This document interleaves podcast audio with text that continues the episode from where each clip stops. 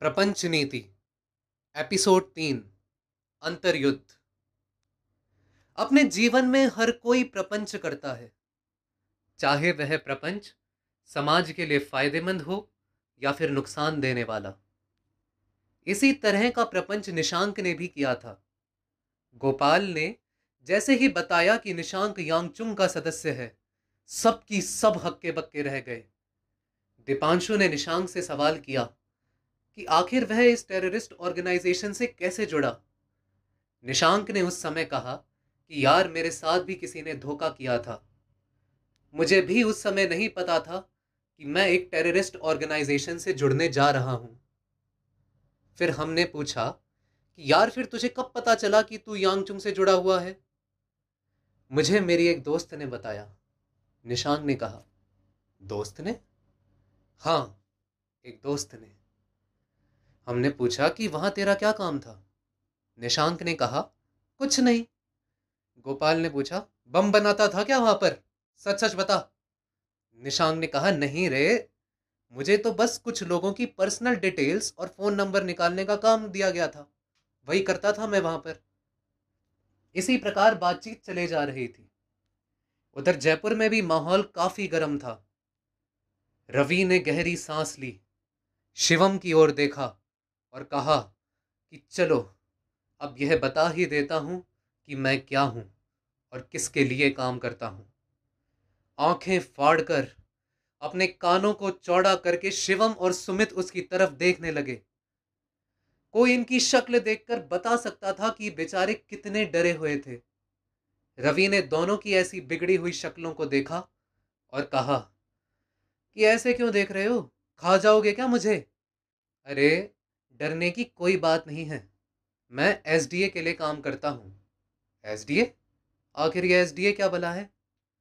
रवि ने कहा, एसडीए यानी सीक्रेट डिफेंस अथॉरिटी। यह एक सरकारी संस्था है, जो अपने देश की सेफ्टी का ध्यान रखती है। भारतीय आर्मी को कई ज़रूरी सूचनाएँ पहुंचाती है। मैं भी उसी के लिए ही काम करता हूँ।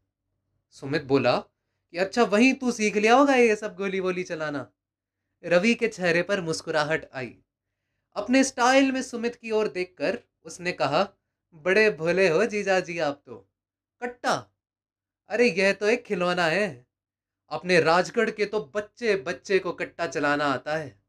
और कट्टा चलाना ही नहीं, दौड़ाना आता है जीजा जी, दौड़ाना आता है।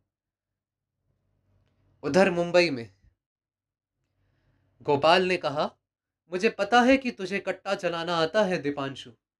दीपांशु ने कहा, पर यह बात तुम्हें किसने बताई?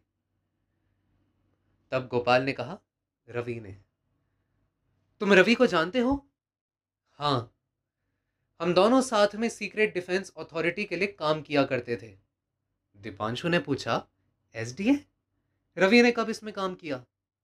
तब गोपाल ने कहा कि रवि किसी को भी बताना नहीं चाहता था कि वह एसडीए में काम करता है। इसलिए उसने यह बात सभी से छिपा कर रखी। मुझे एसडीए के काम करने का तरीका पसंद नहीं आता था। उसमें हमें तो बस एक नौकर बनाकर रखा था। चलती तो बस एक मंत्री जी की ही थी। इसलिए मैंने वह काम छोड़ दिया। भैया का अच्छा खासा बिज़नेस चल रहा था तो उनसे आर्थिक सहायता लेकर मैंने खुद का एक ऑपरेशन खोला। उसका काम था यांगचुंग जैसी आतंकवादी संस्थाओं से निपटना। मैंने देश भर से काफ़ी वॉलेंटियर्स इकट्ठा किए और एक अच्छी खासी टीम बनाई। हमारी टीम ने काफ़ी छानबीन की और पता लगाया कि तुम्हारे फ़ोन से ऐसे कॉल गए हैं जिनके कारण कुछ लोगों का मर्डर हुआ है। और जिनका भी मर्डर हुआ है, वो लोग एसडीए के थे। दीपांशु, मैं, मयंक हम ये बात सुनते ही बुरी तरह चौंक गए। फिर गोपाल ने आगे कहा, रवि भी तो एसडीए में ही काम करता है और बाकियों की तरह उसकी जान को भी खतरा है। हमें उसको सतर्क करने की ज़रूरत है। दीपांशु, हमें काफ़ी सावधानी बरतते हुए उसे ये सब जानकारी देनी होगी। रवि को तभी यह खबर पड़ी कि जिस नंबर से एसडीए के लोग शहीद हुए थे, वह नंबर और किसी के ही नहीं, दीपांशु के ही थे। दीपांशु ने ही उन सभी लोगों को गुमराह किया था और उन सभी लोगों को उनकी मौत के पास पहुँचाया था। तब रवि ने शिवम और सुमित को वहीं रुकने के लिए कहा और वहाँ से चला गया। रवि को लगा कि दीपांशु यह काम क्यों करेगा? फिर बाद में उसके मन में एक ख्याल आया कि पैसों के लालच में तो कोई आदमी कितना भी गिर सकता है। इसमें क्या बड़ी बात है? दीपांशु ने एक अलग नंबर से रवि से बात की और कहा कि हम तुझसे मिलना चाहते हैं। कुछ ज़रूरी बातें करनी है तुझसे।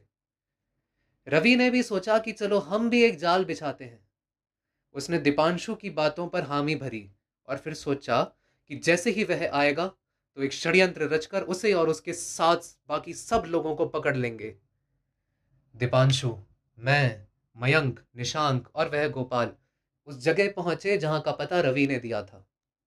बिल्डिंग में घुसे ही थे कि सारे दरवाजे बाहर से बंद हो गए। चारों तरफ़ से एसडीए के लोगों ने घेर लिया। तभी गोपाल ने अपने जूते में छिपे एक बटन को अपने दूसरे पाँव से दबाया और उसके आदमी बाहर से आ गए। गोपाल ने पहले से ही सारी तैयारियाँ कर रखी थी। ऐसे ही थोड़ी उसे मास्टरमाइंड कहा जाता है। निशांक, मैं और मयंक, हमारे साथ गोपाल के कुछ आदमी खड़े हुए थे। बाकी दीपांशु तो लड़ाई में शामिल ही था। दीपांशु और रवि एक अलग जगह पर चले गए। दोनों के हाथों में पिस्तौल थी और दोनों एक एक खंबे के पीछे कवर में खड़े थे। रवि दीपांशु पर गोलियाँ बरसाने लगा। तब दीपांशु बार बार रवि से कह रहा था कि, यार, मैंने कुछ गलत नहीं किया। मेरी बात तो सुन। मुझ पर क्यों निशाना लगा रहा है? और मुझे क्यों मारना चाह रहा है? ये लड़ाई रोक दे। मेरी बात ढंग से तो सुन, रवि। रवि ने कहा कि हाँ हाँ भाई, सब पता है। तेरे को अच्छे से जानता हूँ मैं। तूने ये सब पैसों के लालच में किया है। तेरी वजह से हमारे कितने आदमी मारे गए? कातिल कहीं के? शर्म नहीं आती। दीपांशु ने कहा कि यार, ऐसा कुछ भी नहीं है। तो रवि ने कहा कि हर गुनहगार यही बात कहता है। दोनों के बीच में लड़ाई चल ही रही थी। और खत्म होने का नाम ही नहीं ले रही थी।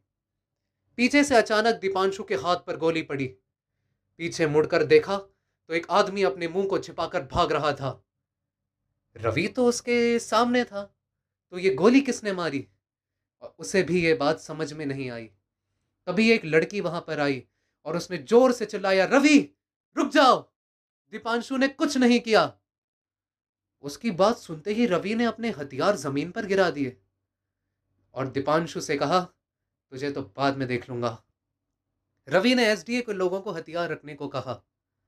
गोपाल ने भी अपने आदमियों को पीछे हटने को कहा। पता चला कि निशांक और मयंक वहाँ से गायब थे। और जिन लोगों को उनकी देखरेख के लिए लगाया था, उन दोनों की तो बाद में लाशें मिली। मैंने कहा कि मेरे पास कॉल आ गया था, इसलिए मैं थोड़ी दूर चला गया था। आकर देखा तो निशांक और मयंक तो थे ही नहीं वहाँ पर। गोपाल ने तब पूछा कि आखिर यह लड़की कौन है जिसके आने से यह सब लड़ाई एक बार में रुक गई? धन्यवाद। अब आगे की कहानी अगले एपिसोड में।